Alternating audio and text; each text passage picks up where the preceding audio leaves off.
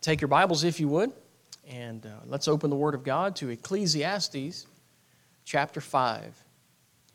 Ecclesiastes chapter 5. And we'll begin reading in verse 1 and read down through verse 6. Ecclesiastes 5, verses 1 through 6. So once you've found your place, let's stand for the reading of God's Word. I'll have prayer, and we'll begin reading in verse 1. Let's pray together.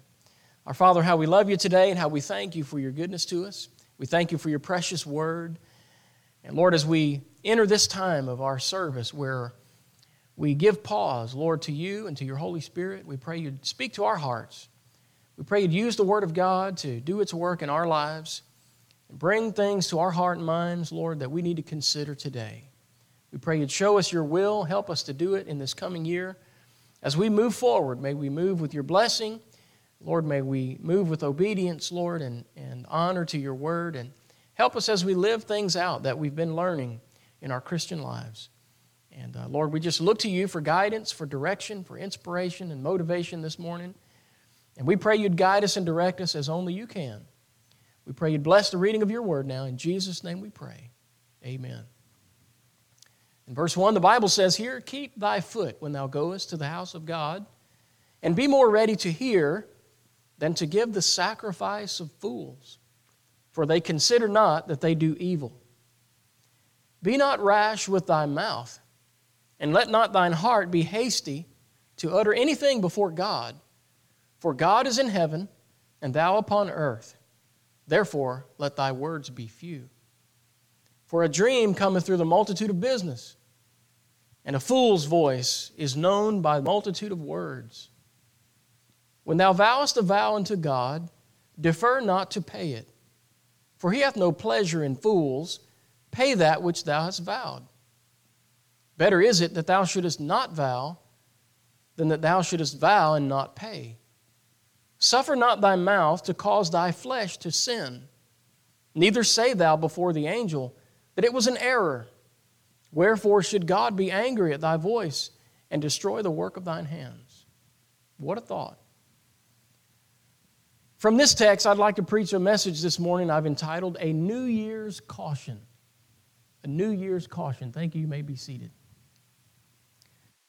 You know, we're at this time of New Year. This is the day we call New Year's Eve. Tomorrow is the first day of the year. Many will stay up uh, through the night, some all night, some half the night, to bring in the new year. And they will count down the moments as the clock ticks by. This is a time when people consider their past and look forward to the future. And many at this time of year will make what we call New Year's resolutions. Now, I know some of those who make New Year's resolutions, I know they will do it very trivially. As a matter of fact, they will speak it into the air as if to no one, really. Just saying, I think this year I'm going to do this, whatever it might be. Usually, those are the resolutions that last four to six weeks into the new year. And by mid February, early March, those will all be over. And uh, many many study the trends of New Year's resolutions and can tell you that those kind are very short lived. And I would think the majority of New Year's resolutions fall in that category. But there are a lot of Christians, there are a lot of believers who take it a little more seriously. And this time of year, they take their New Year's resolution and, and they really make it a vow before God. So instead of speaking into the air, they're actually speaking to the Lord and sometimes even promising, God, this new year I'm going to do certain things.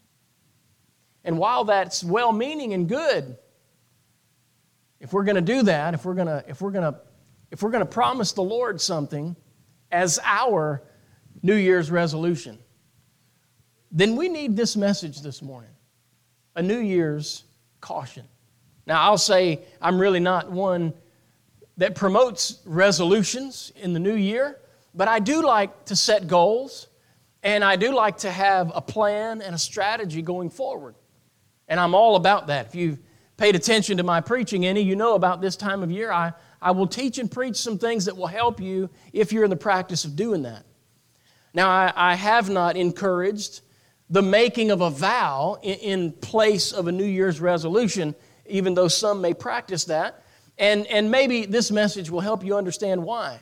I'm not against people making vows, but I understand the challenge of our text this morning. And I think that if you and I are going to promise God something, that we need to have our minds and hearts made up that we intend to carry out that promise. We need to be very intentional and very, very careful as we make those plans. So let's look at our text. Let's learn today and let's guard against making a trivial kind of a promise to God, and let's certainly not make one that we do not intend on keeping. The Bible says in verse 1 Keep thy foot when thou goest to the house of God, and be more ready to hear than to give the sacrifice of fools, for they consider not that they do evil. What a great challenge in this verse. Isn't it interesting? Now, we understand we're in the book of Ecclesiastes. And when you read the book of Ecclesiastes, it's kind of like the book of Proverbs. There's a lot of wisdom here, but we want to understand the perspective of the book. When you read Ecclesiastes, please remember that this perspective that you're reading from, this wisdom that we're gaining, is man's wisdom. It's man's view of man, and it's not God's view of man. Okay, when we read the book of Proverbs, we kind of sense more of a of a downward heavenly view, God looking on to man. And, and we see some great true principles that we can universally apply to life. In Ecclesiastes, we have these same universal principles, but we find more of a human perspective. We find more of an earthly perspective, a horizontal view, if you will, man's view of man. And, and look here, we're, we're seeing this same challenge, and, and we're catching a glimpse of an area that we all need to, to have a guard on just a little bit. This idea of making vows to God. Here we find the preacher, the writer of Ecclesiastes. This would be Solomon. Notice what he's urging us to consider. Notice this expression keep thy foot when thou goest into the house of God. What he's doing is that he's admonishing us not to get too comfortable when we go to the house of God not to get too trivial when we enter into God's presence. That's an important warning for us today because many in America today, maybe even in the world, we, we have brought God down so far that He rests in our minds and hearts on a human level. Today, people see God as their friend and not God as the great, holy, triune God above, above all of His creation that He really is. We don't always see him like Isaiah saw him, high and lifted up above all. Yet that's who he is. Listen, we should take comfort that God is a friend to us. And we should take comfort in the fact that he is approachable and we can enter into his presence. But we should never come into his presence lightly, too casually, or trivially in the, in, in the fact that we don't consider where we are and before whom we stand. You know, we may make commitments to man, to our friends and family, co workers, neighbors, and such, and we may lightheartedly make commitments to them that sometimes we really aren't intentional about following through and keeping. But we should never do that with God. So the writer says, Keep thy foot when thou goest to the house of God, and be more ready to hear than to give. You see how he describes this? The sacrifice of fools. What's the sacrifice of a fool? He's talking about our mouth. He's talking about the stuff that we blab and sometimes without even giving it a thought. You know, this is the area where where our opinions live. The sacrifice of fools, he says. You know, when it comes to truth and when it comes to God, often our opinions are secondary. But yet, if we looked at it from our perspective, if we look at life from our point of view, we see it as our opinions are central. But that's not the way it really is. We should look at life with God's view as central then everything else comes into the right perspective. showing us the perspective that we ought to have. And that's what he's reminding us of this morning. Keep thy foot when thou goest into the house of God. Be more ready to hear. Hey, have you ever been around somebody that's not ready to hear? Have you ever been around someone, I mean, that just talks nonstop? Have you ever been around someone that you, you just can't get a word in edgewise? I, and, well, you, uh, and that's how your conversation goes. And never do they ever stop and say, What were you going to say? because they don't really care. They're more interested in what they have to say than what you have to say, or, or at least that certainly is what it looks like. You know, the writer here is admonishing us not to come into God's presence that way. Keep thy foot when thou goest into the house of God, and be more ready to hear what he has to say than to offer up what you have to say. And isn't that how we should be? When we come into the presence of God, there should be something in us that yearns to hear from heaven. When we open the scriptures, there should be something in our hearts that longs to connect with the author of these pages. We should want God to speak to our hearts. When we get into a, a gathering of worship like this, we should want to go away knowing that God has touched us and that we've heard from Him. But that can't happen. When we have the noise and clamor of our own voice and our own thoughts and our own opinions taking over the airwaves, it makes it so that we can't hear Him. No wonder. No wonder Solomon said, Be careful. Keep your foot when you go into the house of God. Be ready to hear more ready to hear than you are to speak. Hey, I know that's a great challenge for some, but it's a true challenge. It's one we need to take to heart as we enter into God's presence. In this new year, be that kind of person, a true worshiper that comes to hear from heaven, from God, that comes to hear his voice, and not just to proclaim yours. I was thinking about the message of this verse keep thy foot. What is he really trying to say? I, I, think some things that we would say to others, if we were bringing people along with us on their journey to God, we would say this means act responsibly when you come into the house of God. Now, I want to say this we're reading an Old Testament passage. And in the Old Testament, if they wanted to enter the presence of God, they had to come into the tabernacle. But in the New Testament, the Bible says if you're a believer, the Holy Spirit of God indwells you. So, this is really something that we need to think a little bit harder about than even our text would bear out this morning. He's talking about behave when you go to the house of God, act responsibly when you come into God's presence. But if you're a believer today, then I'll say that you have to take this challenge home with you because you, as a believer, are always in His presence. Isn't that what Jesus said? I will be with you always, even to the end of the world. So if you are a believer and you have the indwelling Holy Spirit with you, then you're always in the presence of God. Act responsibly because He does see your every move, He does know your every thought, He does recognize, He, he, he knows your every desire. In the house of God, he says, act responsibly. You know, I appreciate the reverence people show toward the church building and the property. I appreciate that. And, and it comes from this long understood tradition of, of what our author is telling us this morning. It comes from the same challenge we're being given in this text Keep thy foot when thou goest to the house of God. Act responsibly when you're in God's house and in His presence. I'm just saying, as a New Testament believer, it doesn't only apply on this property. It applies with you wherever you go as a believer because you carry His presence with you. Act responsibly, He's saying. Here's another way we might interpret this this challenge to keep thy foot. to know your place.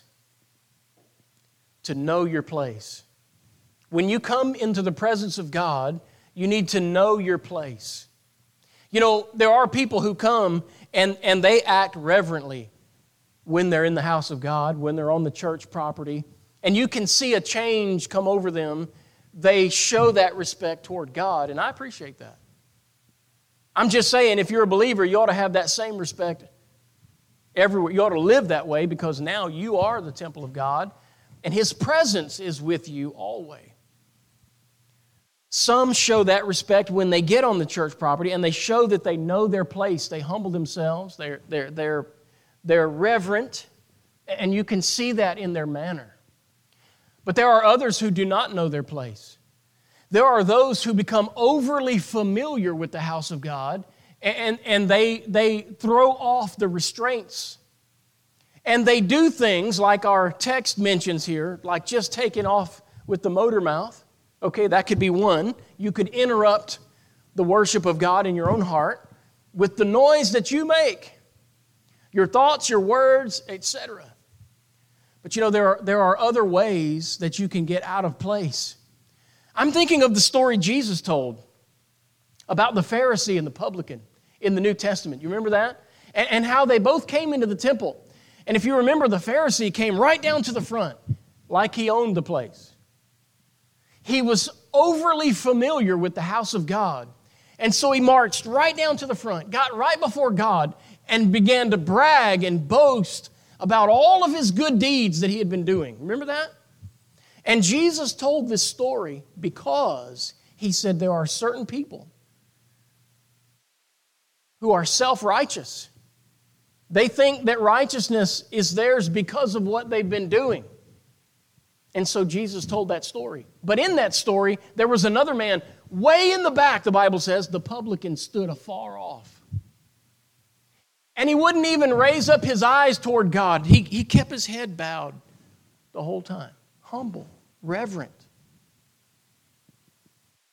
And while the, while the Pharisee was blaring all of his good deeds that he had been doing and how much better of a person he was, the publican, the Bible says, it says he smote on his breast.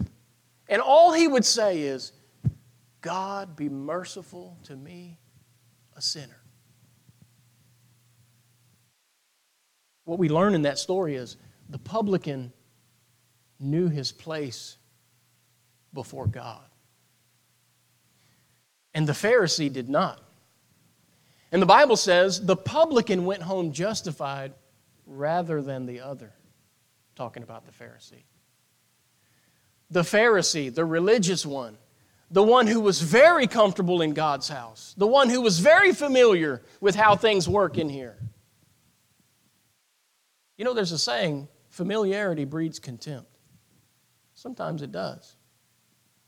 And if we're not careful, we can have the wrong attitude toward God. We can, we can overstep our boundaries. We can get out of place with God and have to be put back. This Pharisee was in that condition. The truth is, all of us stand where the publican stood. We're all unworthy. We all need forgiveness. We all need God. We, we all needed salvation. Everybody needs Jesus. That's why He died on the cross. And so, what I want to show you this morning as we look in this verse is I want to show you the sanctity of a vow how holy and how important it is that when you speak before God, those need to be true words. They need to be, it needs to be a holy thing in your mind. If you make a promise to God, then you should intend to keep it. You know why? Because Jesus keeps his promises. God always keeps his promises. He's the promise keeper. He promised to save us from sin. He promised to send a Savior. We just celebrated the Christmas season. It's another reminder that God kept His promise. That in Bethlehem, as prophesied, the, the Virgin Mary bore this child Jesus who would save their people from their sins. Jesus came to do that. Around Easter time, we celebrate the rest of the story that Jesus was born so that he could die and rise again. And because he did that, he paid the sin price of man and, and now has the authority to forgive. That's why Jesus can, can forgive sins. That's why he can, can promise eternal life in heaven. Hey, look, the church doesn't have authority to do that. Preachers don't have the authority to do that, but Jesus does because he paid the price. Having paid that price, guess what? He keeps his promise. So when the Bible says, For God so loved the world that he gave his only begotten Son, that whosoever believeth in him should not perish, but have everlasting life, that is a promise of God that he keeps every time. When the Bible says, For whosoever shall call upon the name of the Lord shall be saved, that's a promise that he keeps every time. God doesn't treat his promises to us trivially, nor should we treat our promises to him trivially. Now, let me say this in our humanity, when we fail, intentionally or unintentionally, when we fail to keep our promises, he still keeps his. Amen? Aren't you glad about that? When we don't have the strength, when we can't follow through, when things get out of our control, or when we just didn't enter into it with a serious mind, when we just didn't have a plan on how to execute, God still keeps His promises. I'm so thankful for that this morning. The sanctity of a vow. Know your place in the presence of God. Well, there's another challenge we might take from verse 1, and it's this listen before you speak. Listen. One of the laws of communication, it doesn't matter who you're talking to, one of the laws of communication is this seek to understand before being understood. Everybody wants people to understand us. When I speak, I want people to understand me. I hope you are this morning. When you speak to someone, you want them to understand you. The best way to ensure that happens is first for you to seek to understand them. Know where they are coming from. Know, know their scenario. Know something about the person you're trying to communicate to. Because often that knowledge will allow you to adjust your approach or your presentation to ensure that it is understood. You can communicate better when you understand your audience. That makes sense? Well, guess what? All of us have to make the effort to understand the other person before we can communicate to them in an effective way. God certainly understood human nature before he communicated his word to us. That's why when we read the Bible, it resonates with us and we say, Yes, that's true. The Bible says, For all have sinned and come short of the glory of God. And we think, Boy, man, who told? Nobody told. God knows. And so when he says things about us that are universally true, we feel that. It resonates with us. Why? Because God understands us.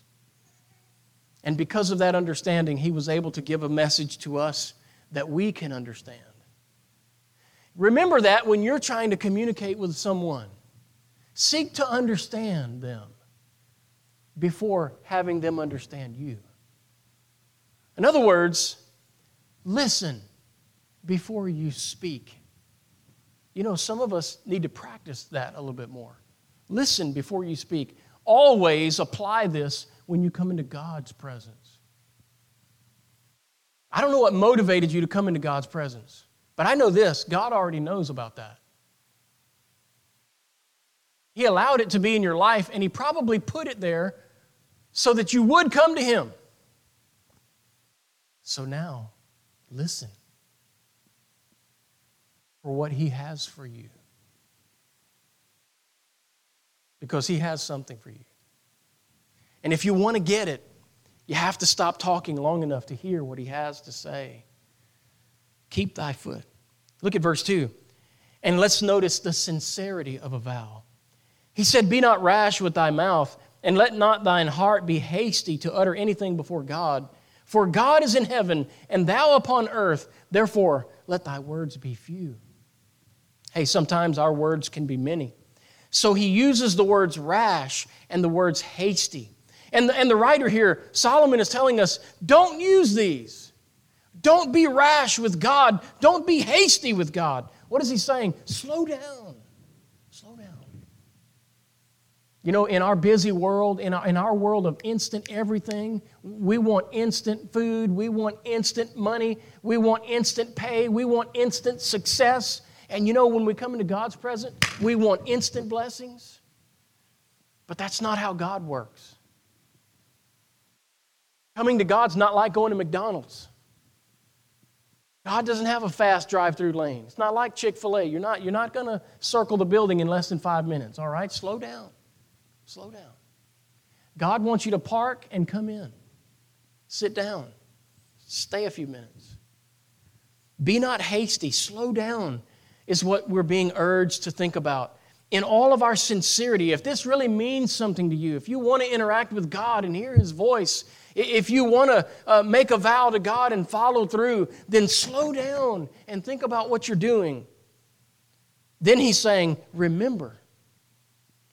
Remember. Be not hasty, right? He's saying, And let not thine heart be hasty to utter anything before God. He's talking about when you come into God's house. He's talking about when you, when you remembering that you're in His presence now.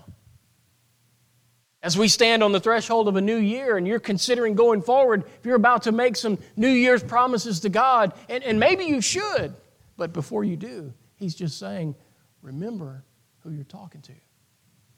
You stand before a holy God. Remember. Remember who you're talking to. Then He says, speak selectively. Notice in verse 2, He said, For God is in heaven and thou upon earth. Therefore, let thy words be few. Let thy words be few.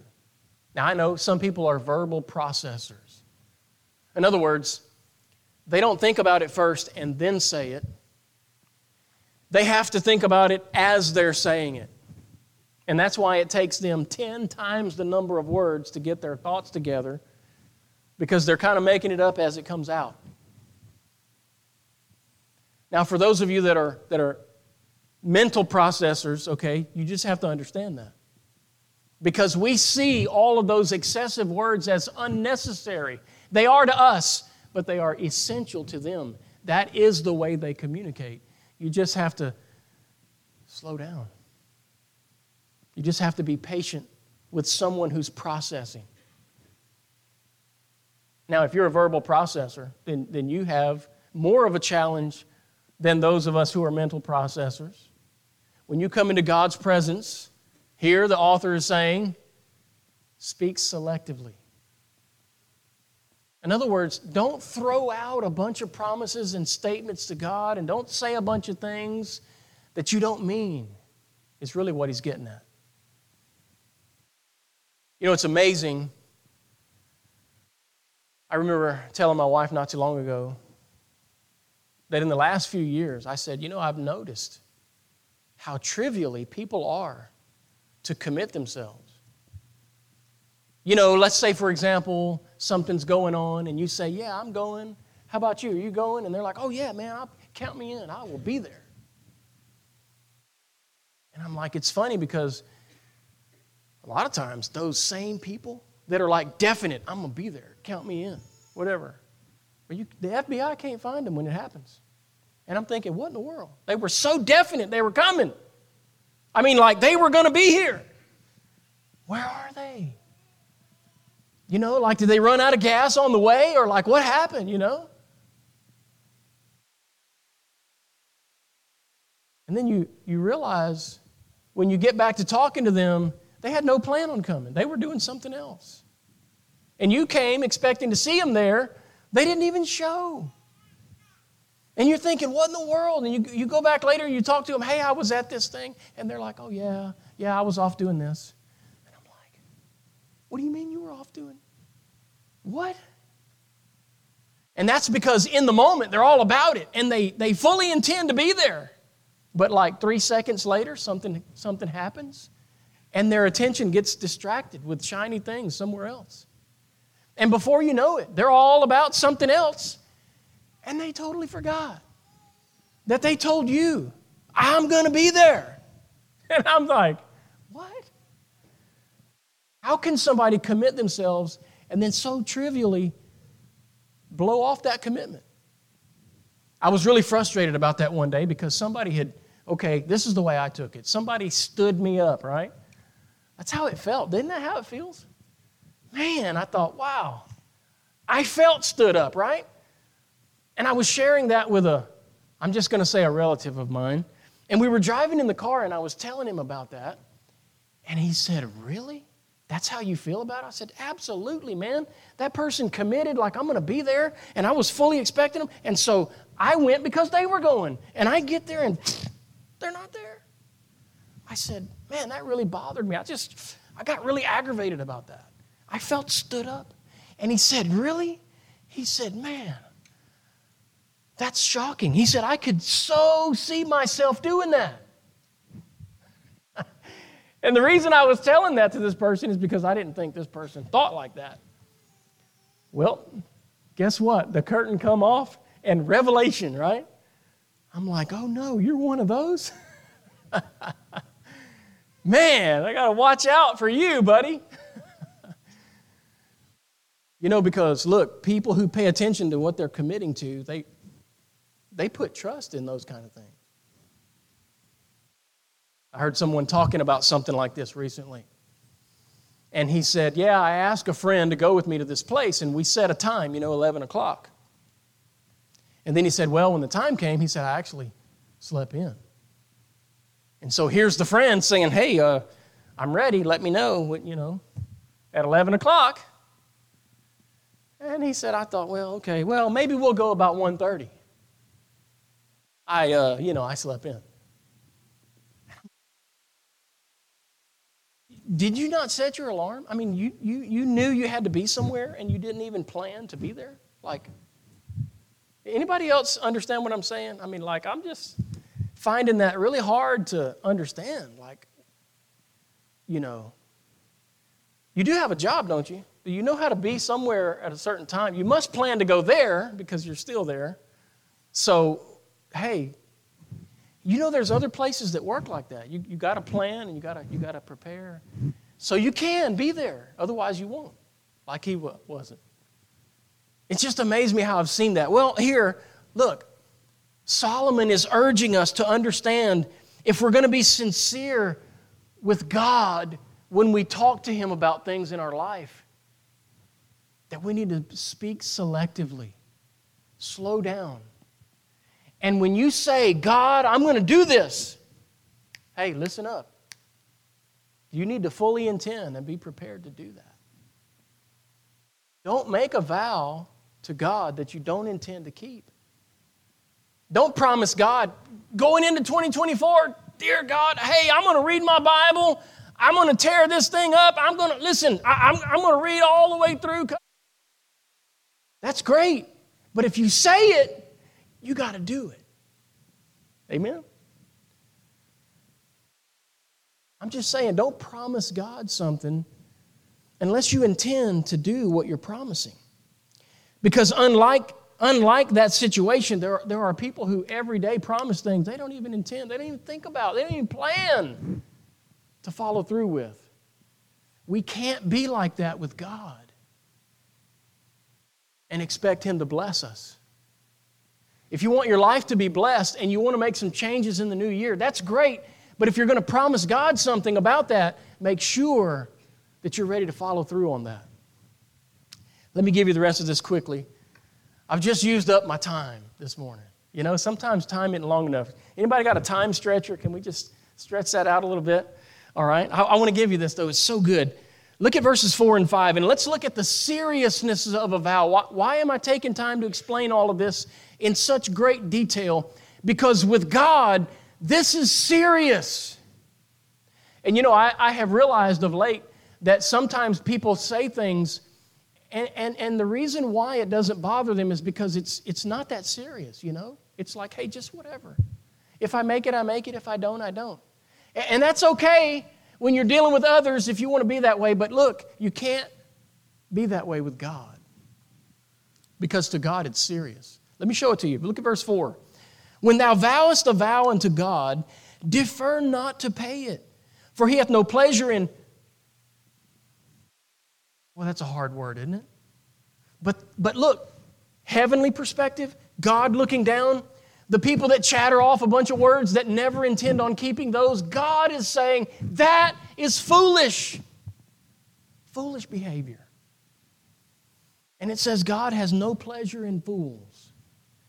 So he says, For he hath no pleasure in fools, pay that which thou hast vowed. You might underline that expression. Pay that which thou hast vowed. When we make a promise to God, he expects you to keep your promise.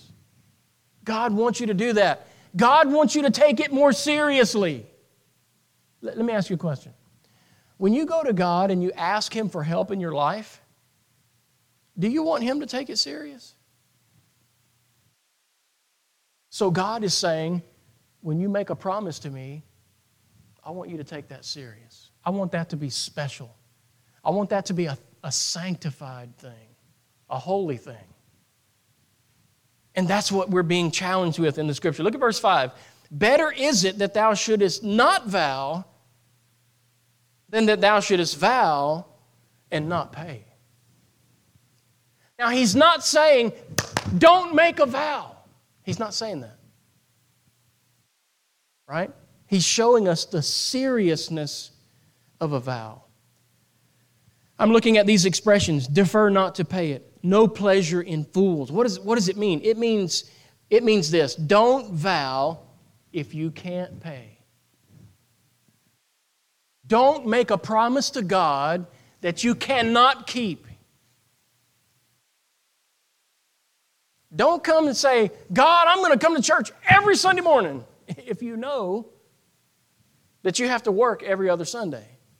Well, you just you don't have you can't pay that. You can't keep that vow. Unless you plan on changing jobs in a hurry. Right? So, in other words, slow down. Be serious about what you're saying. Remember, you're talking to God. Think about the follow through. Can you perform this vow that you're fixing to give to God? Don't vow what you cannot pay. Number two, don't vow if you do not intend to pay. You know, sometimes we can we can do it, but we really don't have a serious intention to do it. We're just letting words come out of our mouth. If you don't seriously intend to perform the vow, then don't make it. That's what he's saying. Don't make a vow that you don't intend, that you're not intentional about. And then what's he saying? He says, Pay that which thou hast vowed. So what is he saying? Pay your vows. Pay the things that you do promise God. Make sure you follow through on those. Keep working on it. Hey, if you fall down, get back up. Get back on it again. Keep trying. God wants you to work on that. Pay your vows. And then notice verse 6. Notice the sinfulness of a vow. You say, Can vows be sinful? Well, not the vow itself. But look what he says in verse 6 Suffer not thy mouth to cause thy flesh to sin. Neither say thou before the angel that it was an error. Wherefore should God be angry at thy voice and destroy the work of thy hands? Hey, look, do, do you want to get God working against you? Hey, I want to be on God's side. I want Him to be on my side. I don't want to be working against God. I want to be working with God. So, how do you make that happen? Well, you pay very close attention to what you're promising God, and you make sure you keep those vows. Don't make God angry with you, don't make God have to correct you.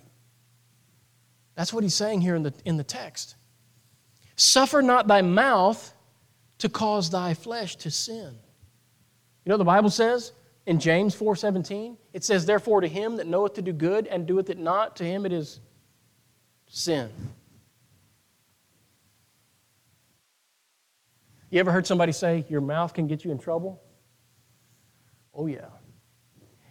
And if you're blurting out a bunch of things, promising God a bunch of stuff, you're not really thinking about what you're promising.